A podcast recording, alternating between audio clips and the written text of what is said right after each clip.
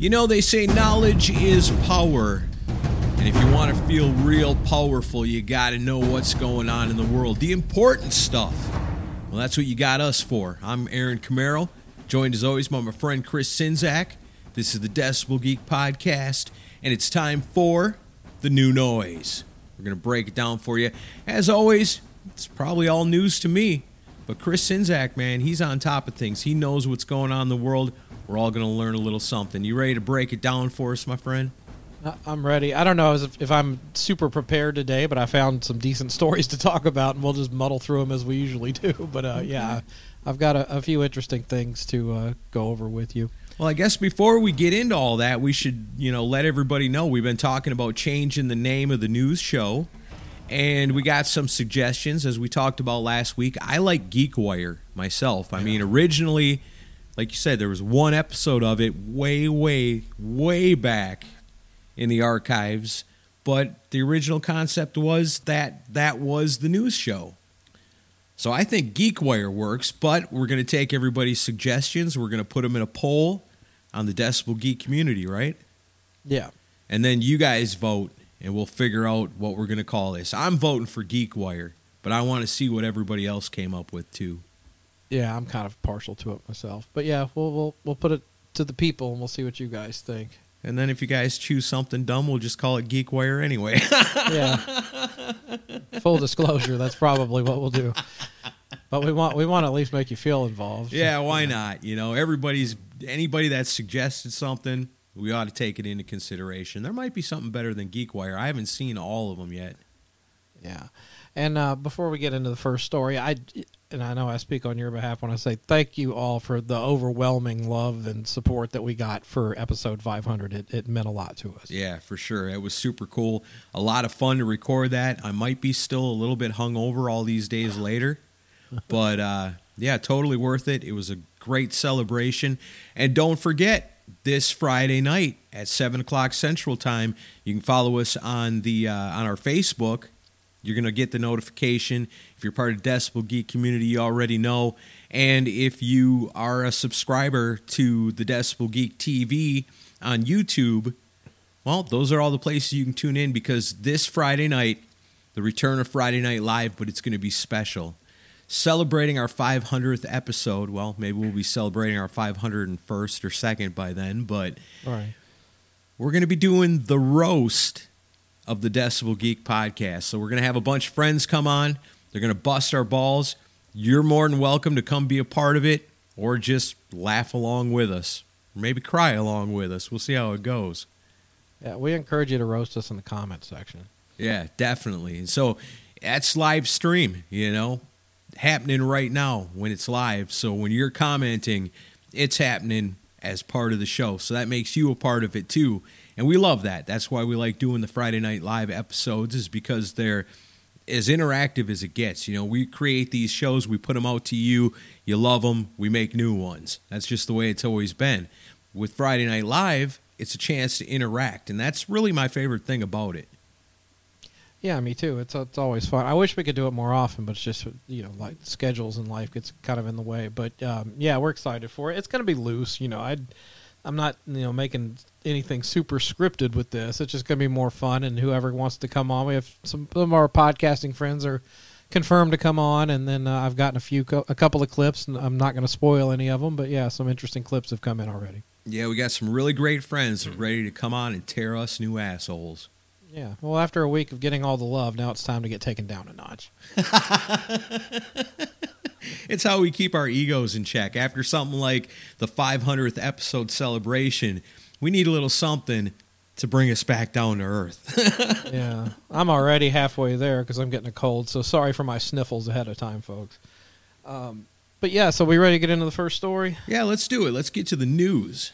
Well, it's it's a good thing that I saw Accept on the opening night of the tour that they just did in Nashville, because uh, they're running into some trouble. Uh, they had, well, first they had a show in Toronto scheduled, and singer Mark Tornillo had to bow out of the show. He's got some kind of a throat infection or a virus or something. They said it's not COVID, um, but they did the show anyway with uh, Christopher Williams from the drums and um, Martin Motnik on the bass, like kind of filling in here and there on some of the vocal parts as they got through the show. They ended up playing kind of a cut-down set in Toronto, and uh, Christopher released a statement basically stating, you know, it was kind of a, a damned if you do, damned if you don't situation, because they could have canceled, but, I mean, how often does Accept tour through North America? So it's right. It was probably one of those things like, when's the next time we're going to get to come back here and make this up? So um, I kind I uh, see where the band's coming from. I also see that it's kind of where some of the fans are coming from, because some of the fans were a little let down that they played a shorter set than normal, but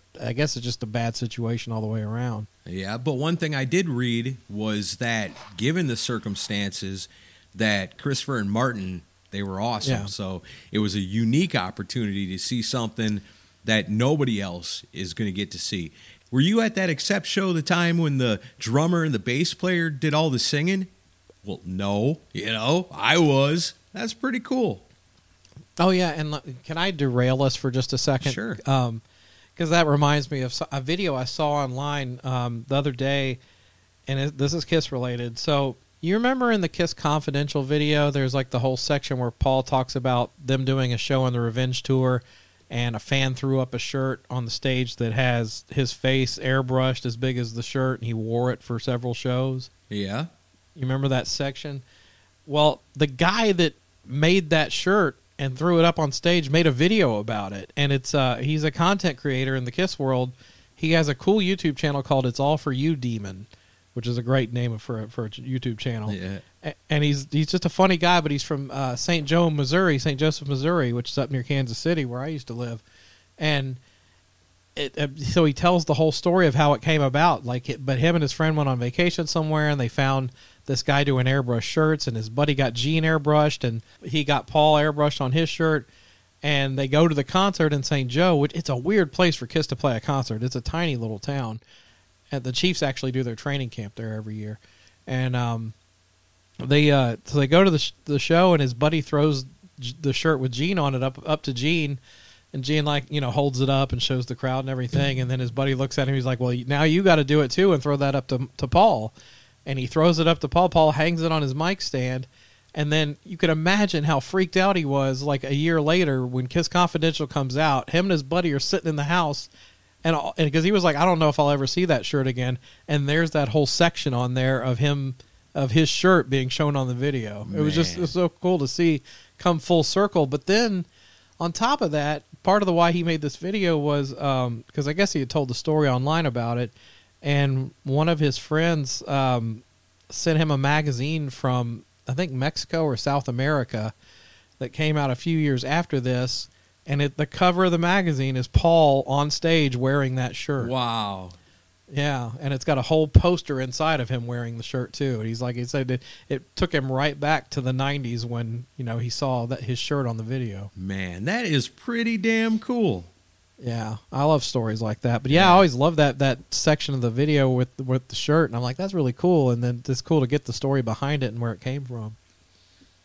Because who would ever think that there's a story behind something like that? But there is. Well, and the reason the reason that ties into the kind of the Accept story is that show in KISS lore is kind of a weird show because um, Paul Stanley, he lost his voice that night. And if you have KISS Alive Forever, it, it talks about it. Gene had to sing several of Paul's songs on the fly at this show. Wow. And it, it was apparently hilarious because Gene sucks bad enough remembering his own lyrics, much less Paul Stanley's. And like he he like botched the lyrics to like almost all the songs that he had to, had to cover for Paul. So it, like he got to witness kind of a, a unique KISS show. That's pretty wild. Yeah, I can imagine yeah. Gene trying to remember words to Love Gun and stuff and not getting it right. Right. Is there any video out there of that show? I don't think there's video. I I have heard some audio from it, and, and actually it was Love Gun that I remember hearing, and I'm thinking, what the fuck is he singing right there? But yeah, I thought that was interesting. But yeah, with Accept, um, they ended up canceling their uh, New Jersey concert that's coming up. They they because he's still struggling with this viral infection that he's got. So, uh, you know, best wishes to Mark Tornillo and the, yeah. the guys from Accept. Way to go to Christopher and Martin for stepping yeah. up, man. Very cool. Yeah, that's not an easy thing to step in and do, especially with those songs. No. They still play in standard tuning, too. That's not yeah. easy. Um, I just thought this was interesting. So, you know, Iron Maiden on their new tour, they have like a spit a replica of a Spitfire plane from like World War Two or whatever that hangs over the stage. And uh, I guess the replica plane malfunctioned during their Worcester concert on the Legacy oh, of the shit. Beast tour. This is what during, happened? Uh, during Aces High, the closing song of the set, the Spitfire was supposed to buzz the stage while Bruce Dickinson and his bandmates performed the tr- track from their fifth studio album. However, the plane appeared to have gotten stuck while making its way to the front of the stage, forcing some of the roadies to frantically scramble to resolve the issue before removing the plane from the stage altogether. At one point, Dickinson could be seen looking back at the plane as it was being lowered behind the stage, apparently unsure of what had happened. Total Spinal Tap. No, it's not as bad as I imagined. I imagined yeah. they kicked into the song and then the plane came down, but then went back up and out the top of the arena, and people are wondering where the hell this plane is at. Yeah. Apparently, in this article, it says it's a ninety percent sized replica of the plane. So it's yeah. almost like actual size. That's crazy. Didn't Pink Floyd have a big old plane crash thing on their stage like back in the day? I think so, yeah. Yeah. And pigs flying around and all that good yeah. stuff. I love it when there's extra stuff to see in a concert as opposed to just a band on stage. Yeah, I saw the pig fly over Vanderbilt Stadium in nineteen ninety-four at the Pink Floyd show. Yeah, yeah, that was a cool show. What I remember of it was cool. Um, well, when in Rome at a Pink Floyd concert, yeah, you, you, right. you, you have to act accordingly, of course. Um, so uh, George Lynch has decided to go back to using the Lynch Mob name, so I guess uh, racism's over. Oh, so I, I didn't realize that. So was that something that people called on him to cancel? I think he called on himself to do it. It's weird. He, you know, it was, I think it was a couple years ago that, you know, he decided he wasn't going to use the name anymore, and he said he just he said that he'd always kind of had a weird vibe from using it because, I mean, if you know history, you know, Lynch Mob is a terrible connotation. You know, it's yeah. it's incredibly it's a racist. Group of people going. Well, I mean, it's not. I mean, yeah, I guess it became known with, with that, but I think it's just a group of people yeah. going and stringing somebody up. But yeah. is Lynch George Lynch's real last name? I believe so. Yeah. Then I don't I mean, yeah I don't think I think it was honestly I think he wanted press. I think that's all it was. Yeah. But then he wound up going with the name George Lynch and the Electric Freedom for the last year. And but nobody I'm, could remember it. I'm sorry, but that's a terrible band name. I just too long. I, yeah, uh, Electric Freedom. I just it, that sounds like uh, calling your band Rock Solid, eh, Aaron? Yeah. Or Savage Animal. Yeah, it's it's just kind of generic, you know. It yeah. just it just sounds like something sounds like something you'd see a rock band called on a T V show. You know, it just doesn't I mean, work. Outside outside of Dockin, Lynch Mob is the brand that's most yeah. associated with George Lynch. And if you want name recognition, but you don't really want to use that name, mm-hmm. just form the George Lynch Band. That's going on tour as the George Lynch Band. Yeah, he could just bill himself as George Lynch, and it would probably be the same. But um, I don't know. Maybe guarantees are bigger if you use that name. Um, but the the current version of the band has uh, Jimmy DeAnda playing drums from Bullet Boys, and uh, right on Jared Golno from Tantric, and singer Gabriel Colon. I don't know who that is, but hmm. but yeah, that's the current version of the band. But I just thought it was funny. Um, So, yeah, I mean, use whatever name you want, George. You're a great guitar player. Yeah, wacky times we live in. I don't know what's real and not anymore. uh, well, so speaking of band use names, uh, I thought this was an interesting headline, but it's probably nothing to panic over. Zakk Wylde says in an interview that he has yet to learn how to play any of the Pantera songs for the upcoming tour that they're doing. Boy, you know, you think about that because everyone always said, well, if anyone should do it, it should be Zakk Wylde. Mm. But that's to presume that Zakk Wylde knows how to play all these Pantera songs. You know, you think, well, him and Dime were so close. Clearly, Zakk Wylde learned every one of Dime's songs, right? right? Well, that doesn't really make sense when you think about it like that. No. You know, Zakk Wylde's got his own stuff going on. So as much as he probably loves and appreciates the music, the fact that he doesn't know how to play it all, I guess that makes sense. Yeah, well, it's like I said, it's no reason to panic. If, if Zach could probably sit down for not, and I'm not putting down Pantera songs, but I'm just for Zack's skill level, he could sit down in a weekend and probably get the whole set together with no problem. I mean, I, I don't, I have no question that he'll be fine. He could probably do that with any band or any band's discography, I would think. Yeah. So, yeah, he did. Um, this all came from an appearance he did on the S D R show. He said, uh, I had nothing to do with putting it together. I'm friends with the guys. It'd be like if Noel Redding and Mitch Mitchell were going to do a tribute to Jimmy. And they asked Clapton, Eric, would you sing and play Jimmy's stuff? We're going to put this tribute thing together. It's just like, of course, Eric would do it. Just let me know when you want to do it. It's just like anything, like when we do like Experience Hendrix, we do anything like that. It's just like, would you guys like to go out and honor Jimi Hendrix? It's just like, yeah, why wouldn't we? And he says, of course I'm going to be honored, even if it was a festival they were putting together and they wanted Black Label to come up and have Phil sing, and we're going to have all different bands up there, Lamb of God, Black Label, Anthrax, and all the bands play a Pantera song and Phil's going to sing. Of course we'd be involved. Why wouldn't we be involved? He says, I don't know how to play the songs. If if Dime had to play the No More Tears solo and Mama I'm Coming Home and Miracle Man and Perry Mason and play Suicide Messiah, it'd be like, you must know Zack's stuff. He would be like, no, I don't know any of his stuff. Right, Zack's yeah. my buddy, but no, I don't know any of his stuff. Right, but yeah, I, yeah, exactly. He'll be fine. It's it's Zakk Wylde. He, I'm sure he can play all that stuff. Yeah, I ain't too worried about, you know, you going to the Pantera reunion tribute show and Zakk Wylde gets up there and ruins it because he doesn't know any of the songs. I ain't worried about that at all. Thank, thank God they didn't sign Vinnie Vincent up for it. Um, most obvious headline of the week. Vinnie Vincent hasn't learned how to play any of the songs yet. Yeah, or any of his but own. But he will. Yeah. He promises. Or any of his own songs. Um, He's going to anyway. learn double the songs. Right. Yeah, yeah, you'll get two concerts for the price of one. oh, oh, man. Our favorite punching bag. All right, well, uh, um, new Skid Row singer Erik Gronwall says that some fans think Sebastian Bach is still in the band. Did you hear about this? I mean, after hearing that new album, you might be able to say that. Yep. Because I got the new Skid Row album. And I freaking love it. Love it. I like what I've heard. I've only heard like four songs, but I've liked what I've heard so far. Yeah, the stuff that they release as singles, that stuff's pretty good. But there's other songs on there that are just amazing.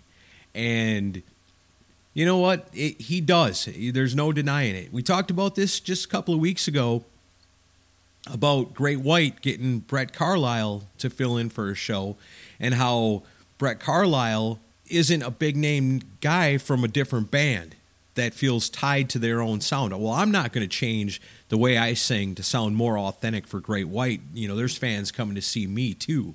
Mm-hmm. You get a young guy in there that goes, you know what? What do I got to lose? I'm going to give it my best shot to make it authentic and sound good like Jack Russell does. And that's what that kid did. And that's what Erik Gronwall does on the new Skid Row album. Mm-hmm. Like, if you squint your ears a little bit, you wouldn't know no difference. Right. Like, he really nails it. Like, down to where I was listening to this with the wife, and she goes, wow. I go, what? She goes, that scream he did just now sounds just like Sebastian Bach. And I said, I'm telling you, the whole album's like this. Where, you know, even with, with Johnny Solinger, you know, Johnny Solinger at the time may not have been the most well-known guy on the worldwide or national scene, but he had been in his own band for a lot of years and had a certain measure of success and fame with the band Solinger. Mm-hmm. So even he, you know, was kind of like, well, I got this job because I'm good, because I'm known for this. Yeah. Yeah. You can oh. kind of say that about Erik Gronwall, too, because he's known for the band Heat. Yeah. Yeah. And yeah I don't know that much about Heat. Does he sound like Sebastian Bach when he sang for that band? He's yeah, he sounds basically the same as he did in Heat. I mean, I, I don't okay. hear much difference. I, I, I'm not a Heat aficionado like our friend Stephen Michael is. He loves that band. Um, yeah. But, uh, and so does Sonny. But no, I'm what I've heard of Heat, yeah, it sounds sounds pretty similar. It doesn't sound like he's like trying to sound like Sebastian. I just think he's got his vocal timbre is just in that range, you know. Yeah. Um, he fits right in with the rest of this band and makes for a killer album. Yeah, um, but yeah, the, the interview was from uh, the Rock and Roll Coffee Show, which is a good show I've listened to a few times. But he said the the quote is just so funny because, you know, if Sebastian sees this quote, he's just going to go ballistic. He says, yeah. there, there's so many different types of fans. I've realized that because when we did the show in California, some people came up to me after the show and they were like, Sebastian, you've still got it. Wow. So not only do they think Sebastian's still in the band, yeah. they think this young dude is Sebastian. Yeah. Wow. I think it was hilarious. That oh. is wild. You know, you don't, being of the mind that we are mm-hmm. as hosts of this show and of the mind of the people that listen to a show like this, where that sounds so ridiculous. Like, who would go to a band's show just totally oblivious? Like that. Like, when I go see a band, I know a little something about that band. I'm invested in this band. Therefore, this is the reason why I've come to see it. It's weird, man. It's weird that the well, world is full of just oblivious people like this. Yeah, because, I mean, we're the we're the outliers. The majority of people that right. buy tickets to these bands, they just, oh, I remember that I Remember You song back in nineteen eighty-nine. Yeah, so I want to go life. see them. Yeah, that, that that's all they know. That's why people continue to pony up to see Bon Jovi and Motley Crue and and then still cheer along when they hear what's coming out of the speakers. But anyway. You're like, man, you sound great, but there's something different about you, Sebastian Bach. It's like you're way younger than what yeah. you should be. You don't age, man. And you don't look anything like you used to look at all. But looking, you sound great. They're looking at their friend and in the crowd next to him like, he's had work done. Yeah, a lot. A lot. Like the whole thing, yeah. rebuilt from the bottom up. Yeah. He's a simulation of himself. Oh, man. That's crazy. Yeah. But yeah, if you haven't gotten the new Skid Row album yet, the gang's all here. If you were a fan of Skid Row back in the day, there ain't nothing not to love on this new album. I'm telling you, I was super impressed with it. Uh, there's a store here in town called C D Warehouse that when new albums are coming out, they're still getting the new stuff. So what happened was last Friday, I didn't realize it. You know, it was like this album crept up on me, and all of a sudden, here it is. Shit, the new Skid Row album's out. So all day long, I'm sweating it, going, man, I'm going to have to go home and order it. That means I'm going to have to wait another week for it or whatever. Maybe, just maybe, he's got it at C D Warehouse. And so there's a little rack up in front by the cash register where he puts all the new C Ds, and then the new L Ps are over on the racks. So I go straight in there, and the dude that I know that works there that I usually see isn't there, and there's some young chick working there. And I walk in, she's like, yeah, can I help you? And I walk right over to that rack, and I go, yes, it was the last one. Uh-huh. Like, Red Hot Chili Peppers hadn't sold out. And whatever other new stuff was on there that I didn't know nothing about, hadn't sold out, but I got the last Skid Row. It was the first of the new albums to sell out off of there. And I put it up on the counter. I was like, yes. And she's like, oh, is that it? And, you know, it was Friday. I didn't have a whole lot of cash on me, but I did have enough for a C D. And uh, so I said, nope, that's it. That's I, I came in just for this. And she was like, okay. Well, Cobras and Fire approved question here, because I know Baco or, or L C would ask this question. You said it sold out. Are you sure you didn't get the only copy they stocked? Ah, good point. That could be. That could be. It's possible. I yeah. I like to think that he got more copies of the Skid Row C D than any others, and it's still sold out first. But, I mean, logic says it could go either way. Yeah. Well, there were several KISS albums in the nineties where I would I would say, oh, I got the last copy. And they're like, you got the only copy. Yeah. Oh, man. Yeah, that's funny. Could be. I don't know. I, I almost bought it at uh, the records uh, that Great Escape out here had it on vinyl, but they wanted like fucking forty-two dollars for the damn thing. I was wow. like, I'm not paying that much for it. I, I'll find it cheaper online, I'm sure. Man, vinyl is so expensive now. Yeah, I was. I'm not paying forty-two dollars for this. It's just I'll find it somewhere else. Yeah. Um, so uh, Slipknot frontman Corey Taylor apparently is kind of trying to break into the Rob Zombie type territory here. He bought the rights to the Famous Monsters brand. He's going to relaunch the magazine as well as use the name for toys, film production, and hosting festivals. Huh. I mean, that's kind of cool. It's kind of weird that, that something like that is out and available. But I guess you got Corey Taylor money. I mean, it's an investment. Yeah. Even if you your music career winds down, you don't feel like doing that anymore, there's something else you can fall on that you're interested in. Obviously, he cares about it. Otherwise, he wouldn't care about it. Can't wait to see his version of the Munsters. Huh. I don't know about that. Oh, everybody's panning Rob Zombies. I was but, just uh, going to say, yeah, when a rock star remakes a movie, you know, Rob Zombie, yeah, everybody seems to tear into him because they're not Hollywood. All right. Um, yeah, tongue planted firmly in cheek there with that comment. Um, but, yeah, I, I think it, it's interesting. I mean, um, I need to go to Blabbermouth to find out what Corey Taylor thinks of this, though. What he thinks of it? That's the running joke. Anytime they post a story about any band, oh. any artist, what does Corey Taylor think? That went right over your head. I don't, I guess, yeah. That's that's why it's all news to me. They call that a way homer joke because you get it on the way home.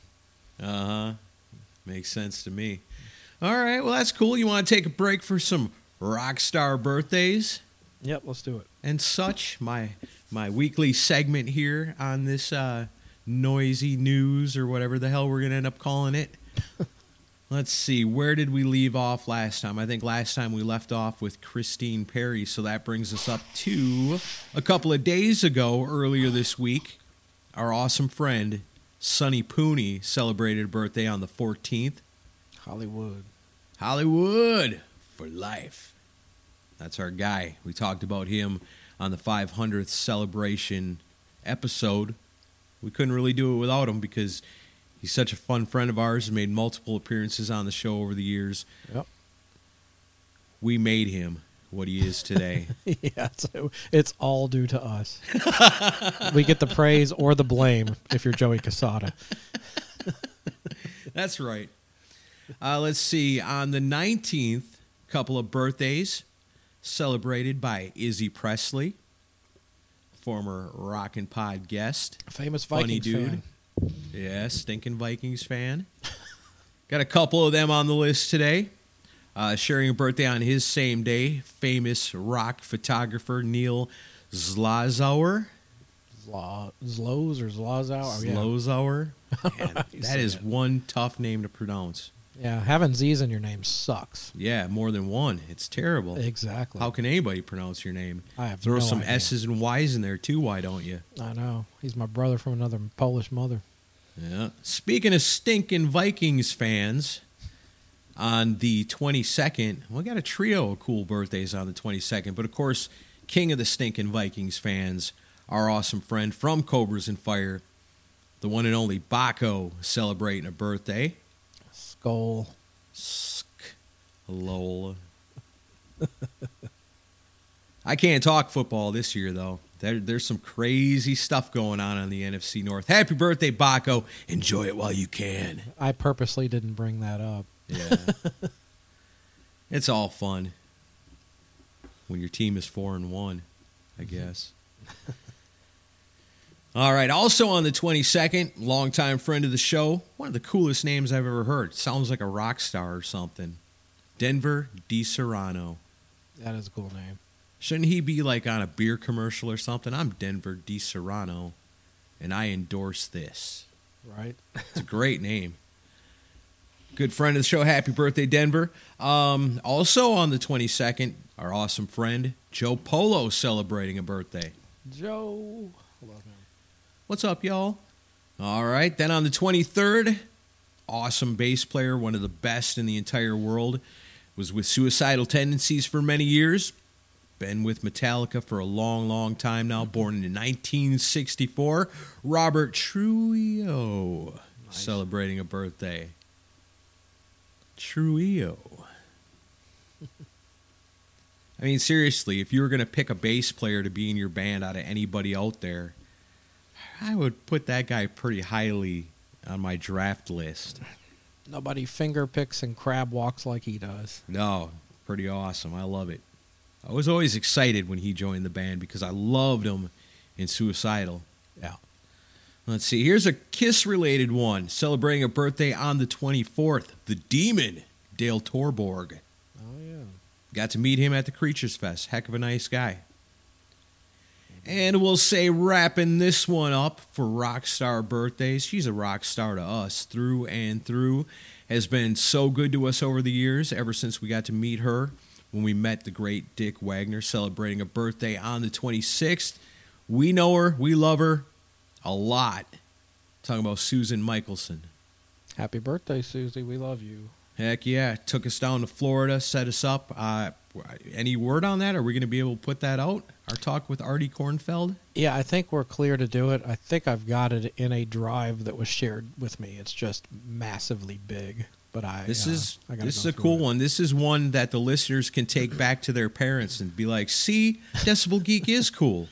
Yeah, I, I mentioned. I remember when we went down there. Before we went down there, I was like firing off some of the writing credits that he had to my mother, and she's like, "Finally, you're talking to somebody I've heard of." Right.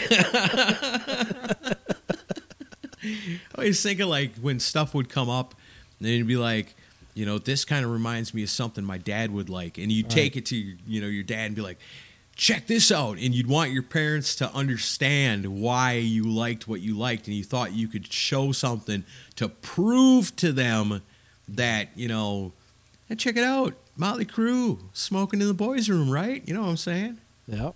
Get that shit out of here. It's no Brownsville Station. Yeah, no, they'll probably, your parents will love that episode, but will never listen to another one after. Yeah, my mom listened to our April Fool's episode. Yeah? Yeah, she said she, she listened to it. Saying, she listened to it twice, actually, just to try to understand it. No, she thought it was that funny. I was like, wow. wow. She didn't call and say, "Shame on you, boys." No, but she did want to have a word with Vinny after everything that went down. Yeah. I said they could share fashion tips. But... yeah, that's funny. Say so your mom out there looking for Eric Carr, and now she's out there looking for Vinnie Vincent. Yeah, I know. All right, so that's going to wrap up rock star birthdays for this go-round, but uh, got some remembrances coming this week that you want to think of while you're out and about. Time to remember some great legends that we lost in rock and roll, so we celebrate death days as well. Uh, it's kind of funny, I guess, say it like that, celebrating a death day. It's a good day to remember these guys. On the twentieth of October, back in nineteen seventy-seven, pretty historical plane crash in Mississippi took out Ronnie Van Zant and Steve and Cassie Gaines from Lynyrd Skynyrd. There's a lot of movies and books, and you know you can actually go down there to Mississippi to the place. There's a little memorial down there and stuff, I'm told, that you can go visit and pay your respects to, but throwing a little Skynyrd this week, the old school stuff, man. I, when I was young, I never really liked Lynyrd Skynyrd because I only heard the same couple of songs, you know, Freebird and all that, you know, The Breeze over and over on radio, and thought, ugh, yeah. Skynyrd, same who here. Needs it? Then I got a little older and started listening to some of them backtracks, man. We could easily do a heavier side of Skynyrd, I'm telling you. Yeah, I wouldn't mind doing that. Yeah, we've never done yeah. a Skynyrd episode. That would be fun. Would be fun. We should do it. There's plenty yeah. to choose from. Skynyrd actually has some pretty damn heavy songs. They do. A lot of great guitar playing. Oh, for sure. Yep. Yeah. I'm glad I got to discover them more as I got older. I mean, and I could name a hundred bands like that, I think, that heard it on the radio, thought, ah, that's bullshit. That's not for me. Yeah. And then get to hear some of their other stuff and go, well, you know, there's a lot more to it than just, you know, the boys are back in town. Well, Grand Funk was that way for me. Yeah, Grand Funk's another perfect example. Yeah, a lot of bands. Foghat even. Yeah, Foghat's got a lot of great stuff. Really great. I've become a huge Foghat fan. Yeah, same with Grand Funk, and that's pretty cool. The seventies were a pretty awesome time. Mm-hmm. So we jump ahead to the nineties. We lost on October twenty-first, back in ninety-five, Shannon Hoon of Blind Melon. That was sad. Yeah, that's a bummer. Way too young. You know, I remember him because Guns N' Roses was so big at the time, and he was connected with Axl Rose, being that they were from the same town in Indiana. And, you know, and then Blind Melon came out with the song No Rain, and it was huge. Another example of a band, you hear the song and go, eh. And then you hear the rest of the album and go, ooh, there's some good stuff in here. I'm a big Blind Melon fan, but I'm only a big fan of half of Blind Melon's music. Right. Like, some of it's weird and folky, and some of it's hard rocking. Saw Ricky Rackman posted about him the other day that apparently he was Ricky's like assistant for a little while back in the day. Oh wow! Yep. back then there wasn't a job in Hollywood that Axl Rose couldn't get you if yeah, you were buddies much. with him. Yeah. You know, Axl, I want to be mayor. Done. Let me make a phone call. Let's see. Also celebrating a death day to remember back in two thousand six on the twenty-first, Sandy West from the Runaways. Mm. She died way too young, lung cancer. Yeah, I remember that. Got her. And then here's another one that's pretty recent. Daisy Berkowitz, the original original guitar player for Marilyn Manson, back even when it was the Spooky Kids, they were yeah. called. They were a Florida band. Daisy Berkowitz was the guitar player and a big part of that band to help launch Marilyn Manson into superstardom. Mm-hmm. And uh, he passed away on October twenty-second back in twenty seventeen. Yeah, I remember that. Too. So pull out that old Marilyn Manson, crank some Lunchbox. I love that stuff. And think about Daisy Berkowitz. Some great riffs on that early mm-hmm. stuff. Heavy as hell, but real catchy. Yeah, they were pretty unique in the early days. Real unique. I found not too long ago a pretty interesting C D that was called The Spooky Kids, and it's stuff from back then, like before they started getting some more national attention.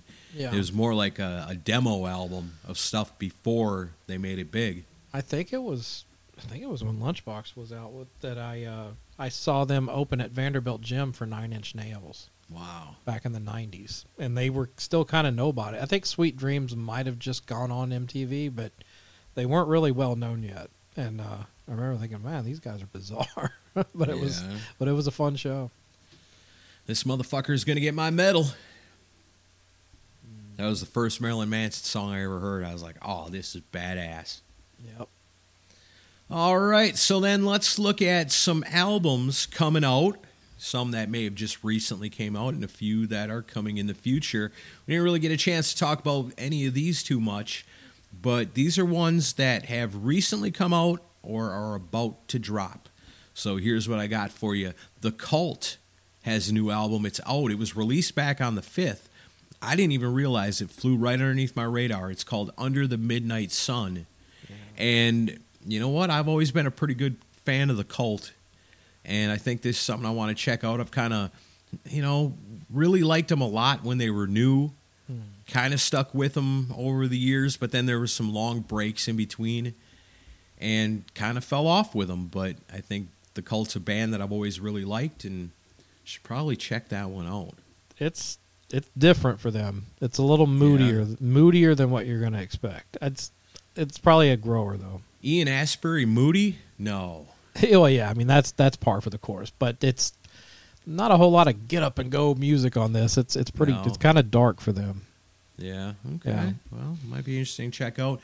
Here's one that I was in the music store last weekend and was hearing some people talk about and give it some pretty rave reviews. New album called Digital Noise Alliance. Yeah. Came out on the seventh by Queensryche. I'm liking this one a lot. Yeah, that's what I heard. They were saying, you know, and I've never been a big Queensryche fan. But everybody always tells me you really need to sit down and listen mm-hmm. to some of their stuff. Especially the stuff with Todd. I think you would like it better. Yeah? Okay. It's, heavy, it's heavier. It's yeah. less, less proggy. Well, maybe this is a good place for me to start then. In twenty twenty-two, I'm going to give Queensryche a try. I want to check out this new album. And check out the album called The Verdict. I think you'd really like that one. Okay. All right. I'll put that on my list. Here's a band we've talked about in the past a little bit. Cool, cool name. You're going to remember them when I say it. I'm talking about King Gizzard and the Lizard Wizard. Is this their fourth album this year? On October seventh, they got a new album came out called Ice, Death, Planets, Lungs, Mushrooms, and Lava. Okay. It's their twenty-first album. Yeah. Third of twenty twenty-two. Oh, third one. I was yeah. I overshot on that. They're prolific. Yeah, you know, that's it's kind of cool and kind of weird, you know, because that's another band. I like a percentage of their stuff, like a small percentage. But the small percentage of their stuff that I like, I really like a lot. Mm-hmm. The rest of it's all kind of weird. But the thing is, they come out with so many albums that they can experiment all they want. You know, here's a new album. Don't like that, or only like two songs off of that one. Check out this one. oh, you like three songs off of that one. Cool. Try this one, you know. So they come out with all kinds of different stuff. Like one album might be seventies funk, one album might be death metal, one album might be electronica, one album might be folk rock. You know, you just, it's hard to keep up with this band. Yeah, there's something for every mood from that band. Yeah, for sure. Uh, let's see. Also on the seventh, a couple of albums came out. Lamb of God's new album, Omens, came out. I know we were just talking about them not too long ago. Another band we were just talking about on the last New Noise, Wednesday thirteen's new album, Horrifier, is out now. It's awesome. Came out on the seventh. On the twelfth, oh, check it out. Brand new album right here. It's their twenty-second album, fourth of twenty twenty-two. King Gizzard and the Lizard Wizard. They're back with their big follow-up to last week's Ice, Death, Planets, Lungs, Mushrooms, and Lava. New album, Laminated Denim, coming your way on the twelfth. Wow. They don't even let their fans breathe. Here's the new one. They must own their own record pressing plant. Got to be something like that. People are buying them. I guess so. I mean, how cool would it be if, say, your favorite band came out with a new album every month? Yeah. What if Ace Frehley came out with a new album every month? How cool would that be? What if King Gizzard and the Lizard Wizard is really just a record club disguised as a band? That's why all their albums sound different. We'll just throw the same name on it every time. It's like ten bands with a great idea. Yeah, We're it's a subscription a record club, and they fooled you the whole time. That's awesome. All right, let's see. On the fourteenth, new albums came out by Alter Bridge. New album called Pawns and Kings. Red Hot Chili Peppers got a new album out. This is unlike them, but this is their second album of twenty twenty-two. It's called Return of the Dream Canteen. I have not heard any of this yet, but I hear that there's a tribute or a song about Eddie Van Halen on it. Yeah, I heard it the other day. Yeah? Is it ripping awesome like old Van Halen? No. No. It's just, it's got some lyrical content about Eddie, but it's that sounds like typical modern day Chili Peppers. Yeah, Chili Peppers, another one. I was a big fan of theirs back in the day. In the last many years, you know, I'll still pick up their new album. The last one they came out with earlier in the year, I think there was two songs on it I thought were pretty cool. Were they both about California? They were both about California and how great it is there. Yeah. That's all they write about is California. Like everybody else says California sucks, but the Chili Peppers, no. They love it there. Yeah. Uh, like I said, we talked about this earlier. Skid Row, their new album, The Gang's All Here, also came out on the fourteenth at the C D Warehouse, outselling the Red Hot Chili Peppers, I choose to believe. It's a good album. I recommend it highly. Yeah. And then we got two we can look forward to this week. Two that I've been looking forward to for a long time. The new one from Stryper, The Final Battle, comes out on the twenty-first.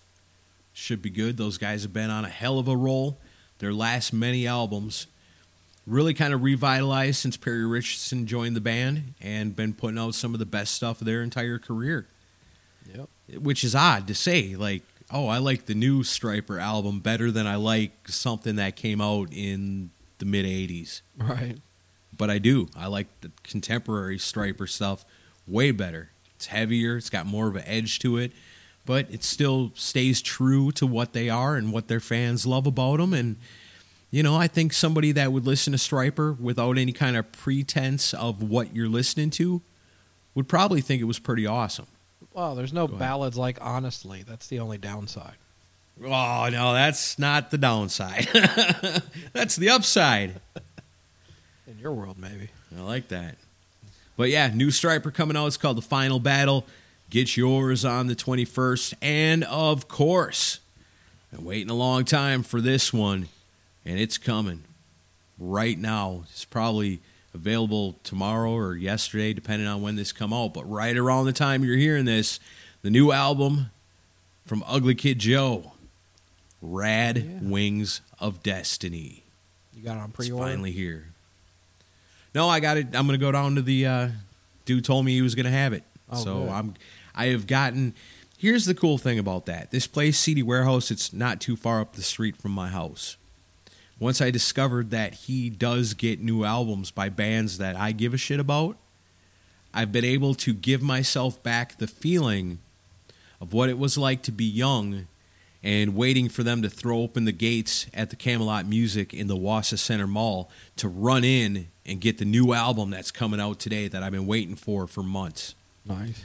So by doing this, I've recreated that for myself in the old age. And I love it. It makes me feel great. Like I said, to go in and get that Skid Row C D and be weird, be the weird old rock guy. Yeah, I came in here for this. This is all I'm here for. Open it up and here's my money and let me have it. Let's go and go throw it in the car and fire it up before I'm even out of the parking lot. It takes me back and it makes me feel good. So if anybody out there can find a place like that where you live that has that, or even, you know, pre-ordering it and waiting for it to show up in the mailbox. Standing up by the mailbox, you know, all anxious and excited is cool too, I suppose. Oh, yeah. But I kind of like the feeling of going into the store and buying it and walking out and putting it right into my C D player in the car because mm. it takes me back. It makes me feel young, you know, and I like that. Mm. Keeps yeah. me young, young at heart. Keeps me looking good too. When you feel young, you look young, I think. I'm just letting you go. uh, any others? Is that it for this week? That's it. That's what you got. You know, so a lot of cool stuff just came out. A couple of King Gizzard and the Wizard Lizard C Ds. Wednesday thirteen, The Cult, Queensryche, Skid Row, Striper coming, Ugly Kid Joe coming. It's all good. Get out there and support your favorite bands. Buy their music because when you do, it shows them something. There's value in what we're doing. Let's keep doing it. I'll tell you what I have coming a month from today. That's the KISS Creatures of the Night Super Deluxe Edition. Will will be yeah. at my house a week from or a month from today. Yeah, yeah. I didn't Can't mention that today because it's too far in the I future. Know. I'm just excited for it. There's some other cool stuff coming out soon. There's a uh, Doors album that's coming out just for Record Store Day, which is coming up, I think, at the end of October. And uh it's a blue vinyl, and it's a couple of unreleased songs. Unreleased songs, like with Morrison on them? With Morrison on them, yeah. Mm. Like one I seen was called Paris Blues.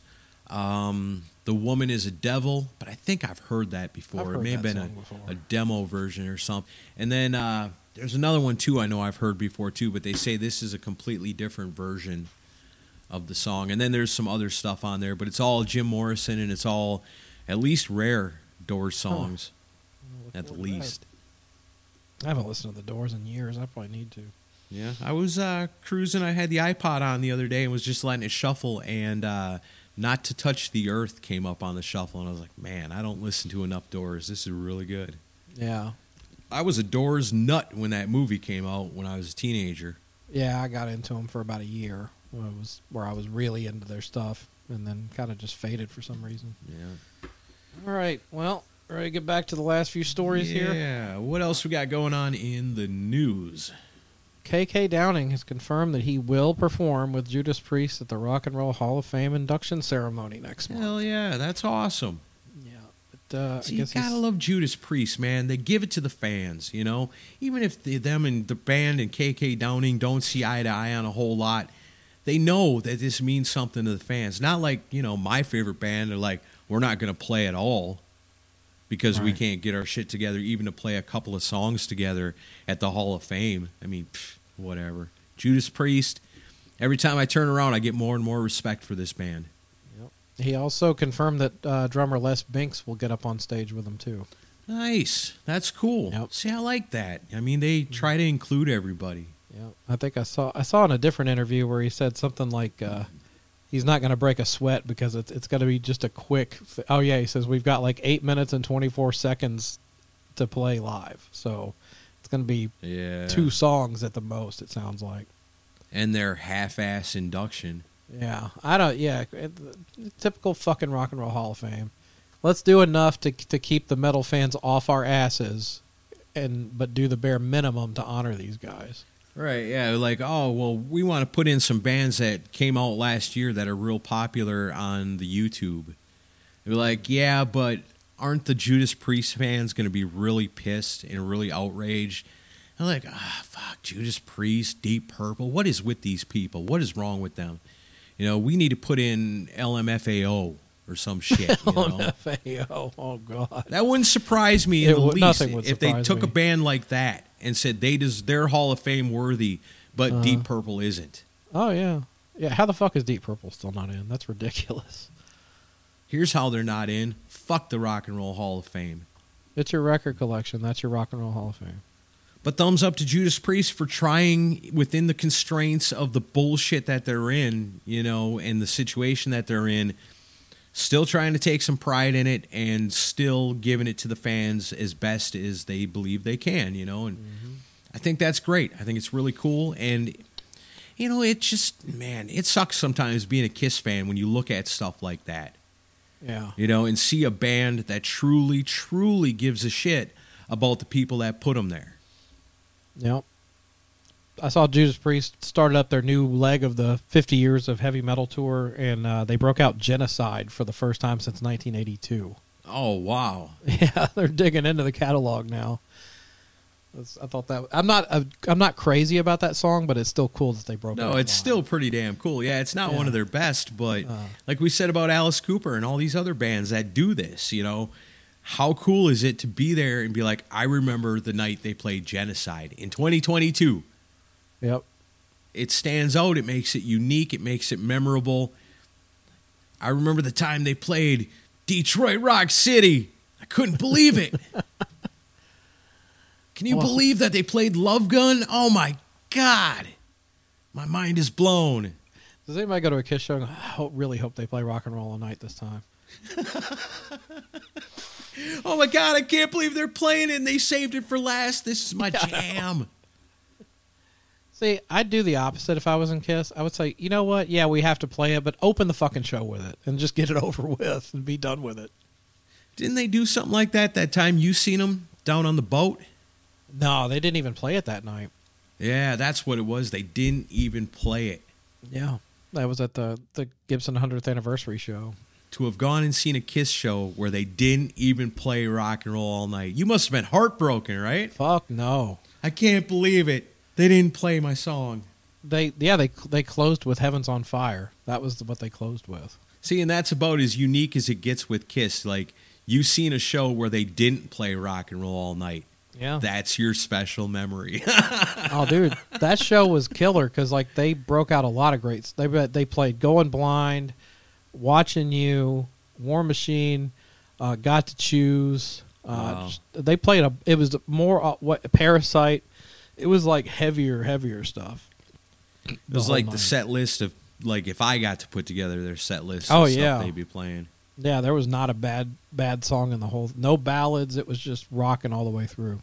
It was great. So KISS is only cool when they think people aren't looking. Basically, anytime they're struggling, that's when they do their best work. Yeah. You know, anyway, we as we steer everything back to KISS. We need to boycott KISS so they start acting cool again. Right. Just just ignore them. Ignore them. They'll do something cool eventually. All right. Um, so, yeah, so I've got a story here about Blackie Lawless. The reason I put this on the sheet, this came from an interview that Ron Keel did on the Ron Keel podcast with Blackie. It's a great interview. Ron did an awesome job with this interview.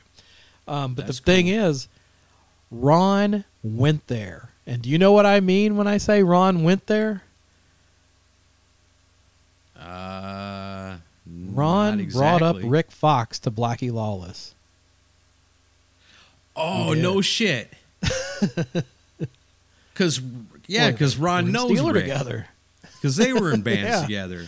Yeah. And he's like, I got halfway through it and I'm listening. And then all of a sudden Ron goes, there's one person I want to bring up, and I'm sorry, Blackie, but I have to go there because he's an ex-bandmate, and, I, and my ears perked up. I'm like, is he going to fucking bring up Rick? And he's like, I got to talk about Rick Fox.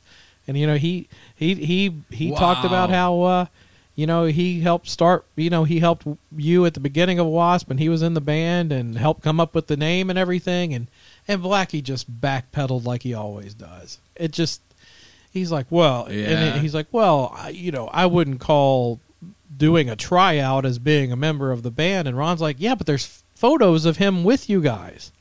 He's like, you guys did a photo session. He's like, yo, like he goes, oh yeah, well th- those were test photos just to see how the band would look. And I'm like, get the fuck out of here.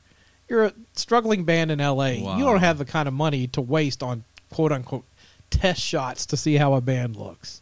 He was in the band. I mean, give me a fucking break. You know, I just.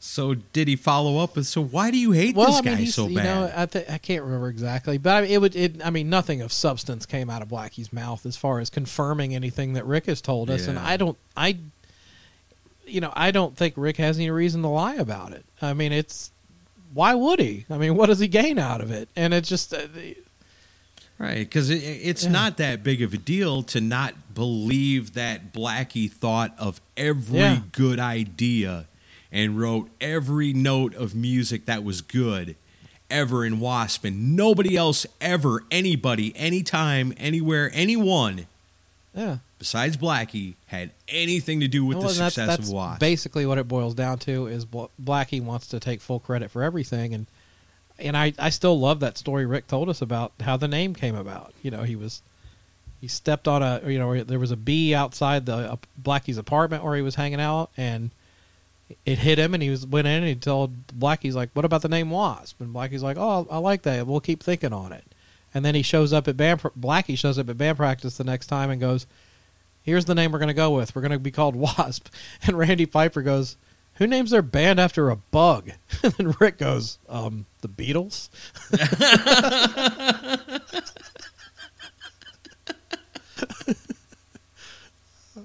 uh, That's too I love funny. That story. But I just, uh, but I got to give Ron massive props for having the balls to bring that up yeah. to Blackie. I thought it was great. Well, and it's cool too because any other, anybody else interviewing him, you probably would have been like, yeah. interview over and don't ever call me again. But because Ron sits at yeah. equal footing with him, you know, can ask those things without yeah. being scared of, you know, Blackie blacklisting right. and, and, you. And Ron, to be fair, Ron didn't go at it as like a gotcha moment or anything. I'd, it, that's not at all right. the impression it gave me. But he, you know, he goes back to the early L A days with, with Blackie. So I think he felt like, well, I can bring this up. And uh, Black, I mean, Blackie was yeah. polite about it, but... He st- it still sounded like a lot of rewriting history to me on his part. Yeah. Yeah. Be like, hey, Blackie, everybody else loves this guy, Rick Fox, except for you. Yeah. What gives? But yeah, I had to bring that up because I thought I was like, I was like, whoa, he's going to ask him. But uh, so I thought that was really cool. So good on you, Ron. Um, that is awesome. Uh, just I a couple like more stories before we get out of here. Uh, the Ramones have gotten their biggest payday ever, and it's after pretty much all but one member of the band are dead now. Jeez. Uh, Joey Ramone's music catalog sold for ten million dollars to Primary Wave Publishing. Wow. Kind of cool, yeah. kind of um, sad. But yeah. It, uh, you know, those guys were so punk rock, I don't think they would have sold their catalog yeah. had they been alive, because that would felt like selling out to them, I would guess. The thing I don't get is like, so like a lot of bands wouldn't sell their publishing during kind of the salad days of music, I guess, because it was selling well enough where they're like, well, you should keep it. But now a lot of them are offloading it for millions to these companies. But I'm thinking, why are these companies buying all this music for these ridiculous prices when music doesn't sell? I'm like, is there something being orchestrated behind the scenes? I get T V and movies and commercials and all, but can they really be making that much from those things? I mean, you figure if you own it all till the end of time, you know, so this music yeah. is timeless. It, you know, long after we're dead, there's going to be some kind of Ramones song advertising some weird thing that hasn't been invented yet. And it's beyond our understanding, but somebody with a whole lot of money's got an idea about it. This is me being tinfoil hat guy. I just wonder if there's some sort of plan in motion to crack down more on, I don't know how you do it, but on leaked music and trying to, to make it go back to the old days. But I just don't know how that's possible, you know, without like a... Where if you want it, you have to buy it. And if you want it, you have to buy it from Primary Wave Publishing. Well, I don't know. It's just odd. Um, because there's so much money being forked out for all these things. Like Bruce Springsteen, what it is was like something like half a billion dollars. Yeah. And it's like, how are you ever going to recoup that money? It's not, I just don't see it. You know, I, I don't know. Unless it's like everything, like, you know, someday there's going to be more documentaries about these people once they're gone, and they're going to want to use the music. And there's going to be, you know, and that's the thing too, like all these bands are getting older. And in the case of the Ramones, they're all dead already. It's a legacy that is finished, has a period at the end of it. Mm-hmm. There will be no more. And mm. it's revered. I mean, you can't right. go to a Hot Topic in the country without a Ramones t-shirt hanging somewhere in there. Yeah. You know, people that don't even understand the music. I mean, these are legendary things that are going to live forever. Yeah. And if something's going to live forever, then over the course of forever, you got an opportunity to make a lot of money off it if you own it. Yeah, well, I'm I'm happy for Joey's brother Mickey Lee, because he's he's the one who's probably benefiting the most out of this. But he's done a really great job of preserving his brother's legacy over the years. So I, I'm happy for him. Yeah, I saw something recently, and we talked about this a little while ago about when the Stranger Things happened with Metallica, and all of a sudden Metallica was super popular again, and the song "Master of Puppets" was super popular because of the appearance in the song in in the T V show Stranger Things. Mm-hmm. And at that time, people started talking about the gatekeepers of metal. Right. Like people that say, I guess, you know, I was I've listened to this from the very beginning. I've been seeing more and more stuff about gatekeeping of metal, and it really doesn't make a lot of sense to me. That's gone so, on forever though.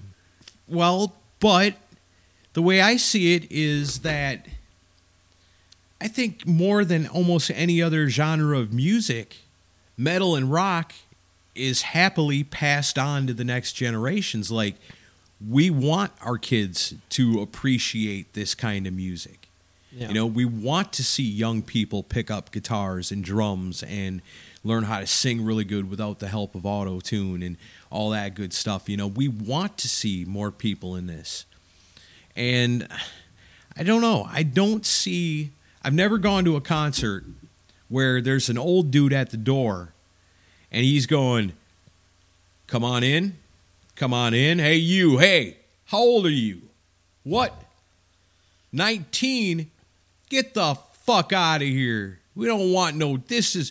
I've been a metal fan since I was nineteen. And if you weren't, you don't belong. I don't. I don't see that. Uh, well, it's not so much happening at a concert, but it's happening online every day. I mean, just ask the guys in Greta Van Fleet how much hate they get over from people that are older, or newer bands that are on Frontiers that sound like eighties bands. And people are like, ah, if I want to hear Motley Crue, I'll fucking listen to Motley Crue. There's a lot of hate that goes on from older metal fans that are like, God forbid anybody under thirty gets into this music. I mean, it, it happens a lot. Hmm. That is and weird, then, man. I don't understand that. Well, and then I saw um, Will Smith's kid, Willow, just, you know, because remember, Will Smith's wife, Jada, did Wicked Wisdom. The, they were a new metal band in the nineties. Yeah. Or, or early yeah, two thousands. Yeah, I do remember that. Well, their kid, Willow, is now a rock artist and was on Saturday Night Live and did a live performance, and I, I thought it was great. Um, it's now it's a little bit more pop-oriented, but it's still...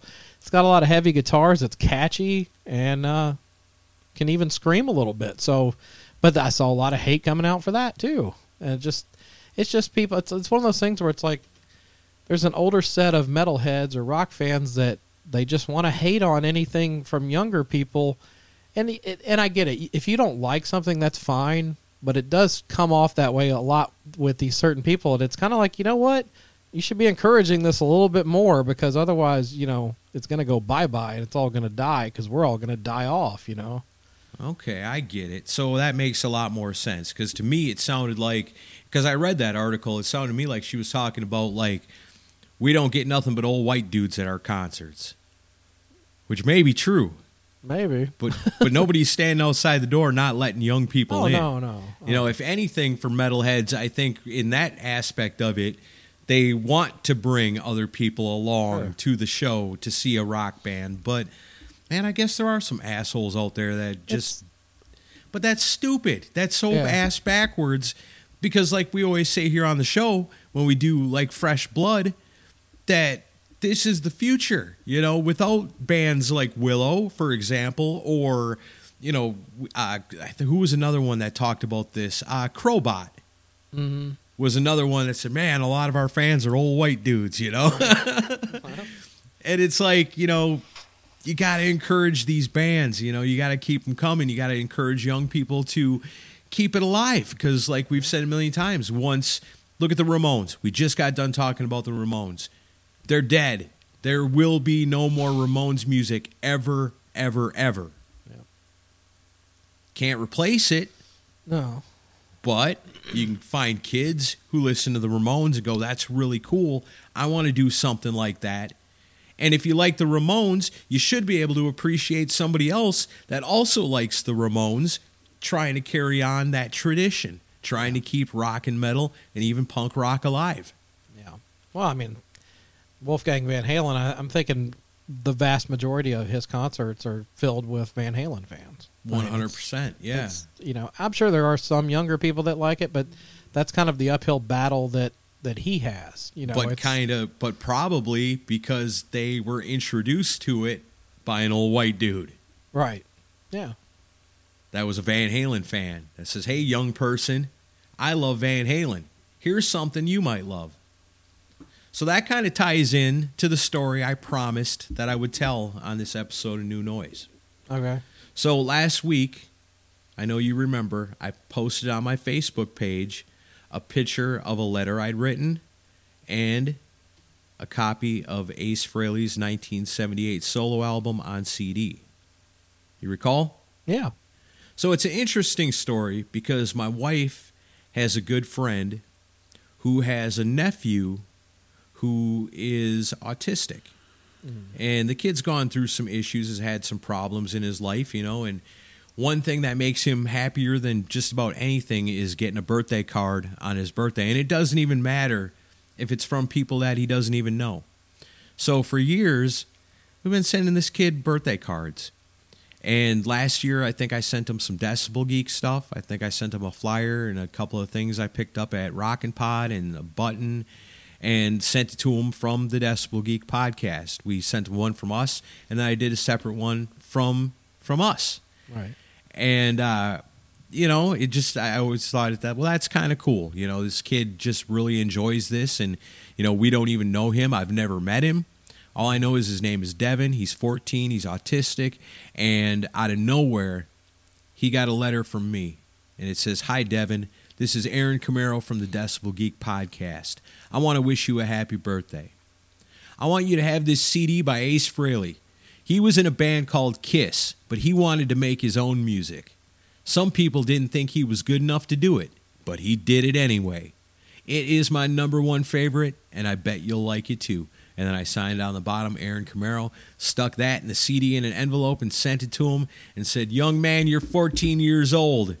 It's time. Aaron Camaro, anti-gatekeeper. The gates are open. Wide open. You're such a good guy. And I'm turning on the next generation to rock and roll. And I thought, you know what, how cool. And but the next thing was, was that Tiffany had seen that because my wife sent it to her friend. And she's like, oh, that is so cool. His dad loved KISS. Oh, cool. And so it's something that he don't even know the connection, but it, it all works itself out somehow. And you know what, I just thought, you know, the kid's fourteen. It's time. That's right. Time to be initiated into rock and roll. That's right. And so hopefully that boy's out there and he's rocking some Ace Frehley right now. But I thought it was pretty cool. I wanted to share it with everybody. And that's, I didn't really explain the story behind it on my Facebook post because I wanted to wait for New Noise to tell the story about it and how it that's came a, to be. That's an awesome story, and you're an awesome person, man. Thanks, man. I just want to pass it on, you know. I don't, that's why I saw the whole thing about the gatekeepers, and I'm like, I don't like this. That's not right. That's not how we are. Right. Yes, we're white. Yes, we're old. And yes, we're cranky.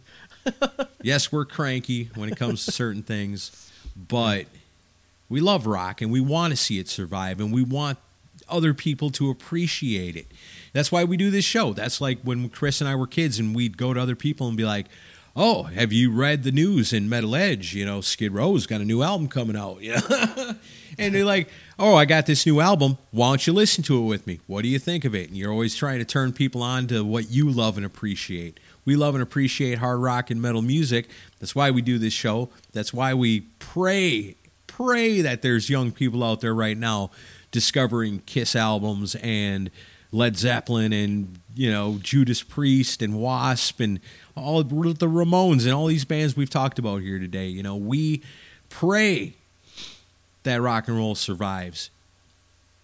Amen. And that's why we do it. All right, one more to go, and you ready to get out of here? Yeah, I think so. All right, Ozzy Osbourne. I love this headline. Ozzy Osbourne says David Lee Roth has, quote, lost a couple of nuts and bolts. He's like somewhere else. Wow. If, if Ozzy Osbourne is saying that about you, you got problems, bub. Got problems, man. When Ozzy Osbourne says, you're nuts. Yeah. Take that. Take that for what it is. It's like that old uh, Dennis Leary joke about Keith Richards. It's like, Keith Richards is coming on my T V telling me don't do drugs. We can't do any drugs, Keith, because you already fucking did them all. Yeah.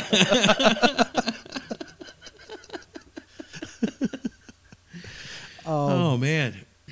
But yeah, he did, in a new interview with Revolver, Ozzy recalled when Van Halen opened for Black Sabbath in seventy-eight on the European leg of the Never Say Die tour. And Ozzy says, Eddie was such a great guy. They came to our local pub, and it was good fun. But David Lee Roth, he's lost a couple of nuts and bolts. When you meet him, it's like, what's wrong with him? He's like somewhere else, you know? And uh, he also discussed the uh, supposed rivalry with a- Randy Rhoads and Eddie. And he says they were arch enemies. Randy didn't have a lot to say about Eddie. They were very, very similar guitar players. Eddie took that tapping thing to another level. Randy could do that, but he liked people like Leslie West. And... Uh, He says, it amazes me that you get Eddie, you get Randy, and you go, no one's ever going to top that, but there's a new thing around every corner. But uh, I don't know. It's it's kind of a throwaway quote, but I, the headline made me laugh enough, and I'm like, we should finish the show with that quote. So. I was trying to imagine if there was ever a time in the eighties where David Lee Roth and Ozzy Osbourne were in the same room doing drugs together and what that must have been like. Well, I never heard of a room exploding in nineteen seventy-eight, so I guess.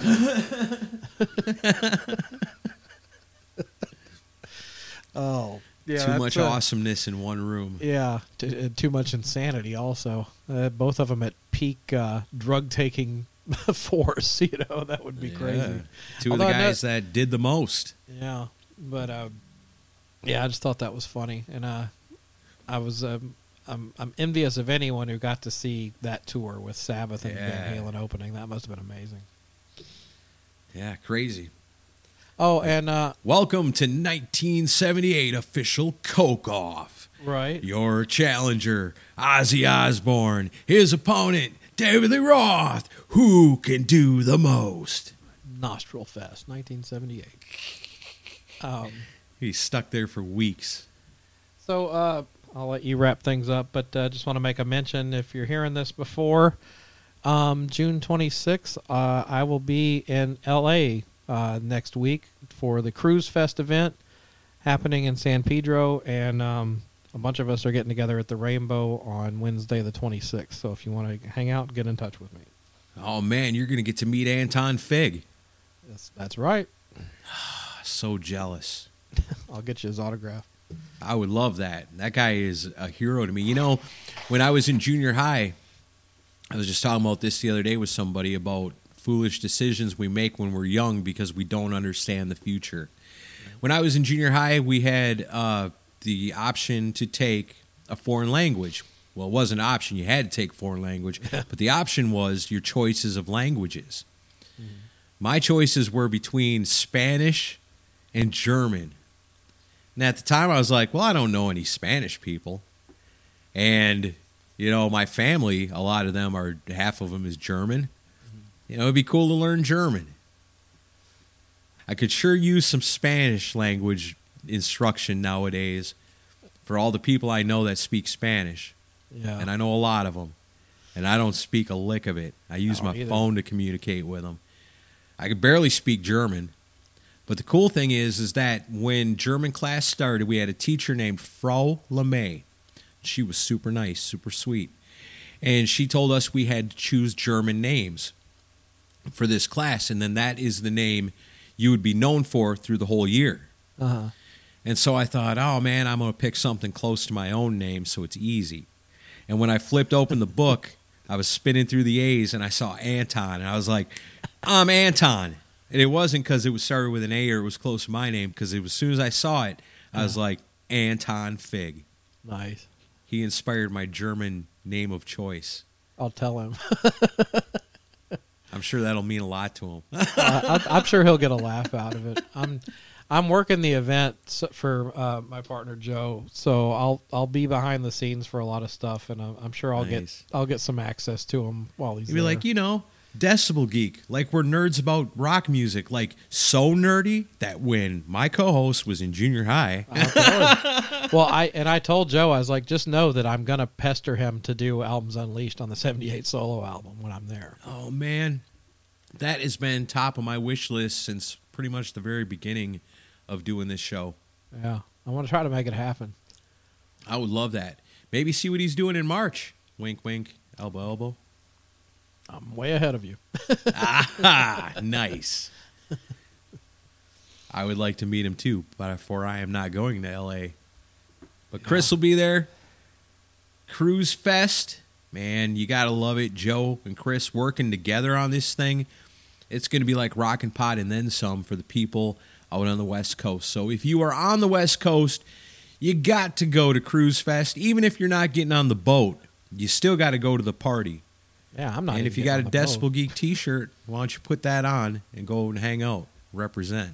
Yeah, it'll be fun. And then the concert is going to have uh, Slaughter, the Iron Maidens, Dress to Kill, which is a KISS tribute band, and uh, Fair Warning, a Van Halen tribute band, and most importantly, what they're calling the Comet All-Stars, which features uh, Anton and Todd Howarth doing uh, KISS and Ace Frehley songs. Why no John Regan? John's not doing well with his health lately, I don't oh, think. Oh, man, so, I hate I mean, to he's hear o- that. He's okay, but traveling is kind, yeah. of, a, kind of a problem for him right now. I but, can yeah. dig that. John Regan is such a sweetheart of a guy.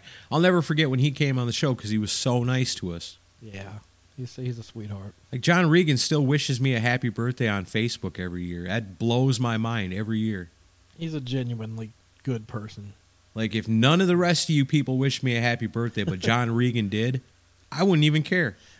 Yep. Yeah, I made my day when he did the same for me. I was like, wow, John Regan wished me a happy birthday. That's freaking awesome. I know. I know. Like, talking about, like, being young, that guy was on my T-shirt that I wore, like, almost every other day right. for a good portion of my youth. Pretty cool. Well, best wishes, John Regan, man. We love you, man. And have an awesome time at Cruise Fest. Thanks, man. I'll be, uh, I'll be reporting in regularly to you. Anything else is just the regular. You know us. We're part of Pantheon Podcast. You also know we got a Facebook page. We got a Facebook community. Help us figure out what we're going to call this show. Yeah, Rockin' Pod's coming up. Go to rockin pod dot com. We're going to have more announcements coming on our next episode that we get back to the regular episode of Decibel Geek following our big five hundredth episode and this, New Noise Weekly. So thank you guys, as always, for supporting us. Episode five hundred one. Woohoo! Gotta love it. And many more to come. You guys stick with us, because we're not going nowhere. Rock and roll. See ya.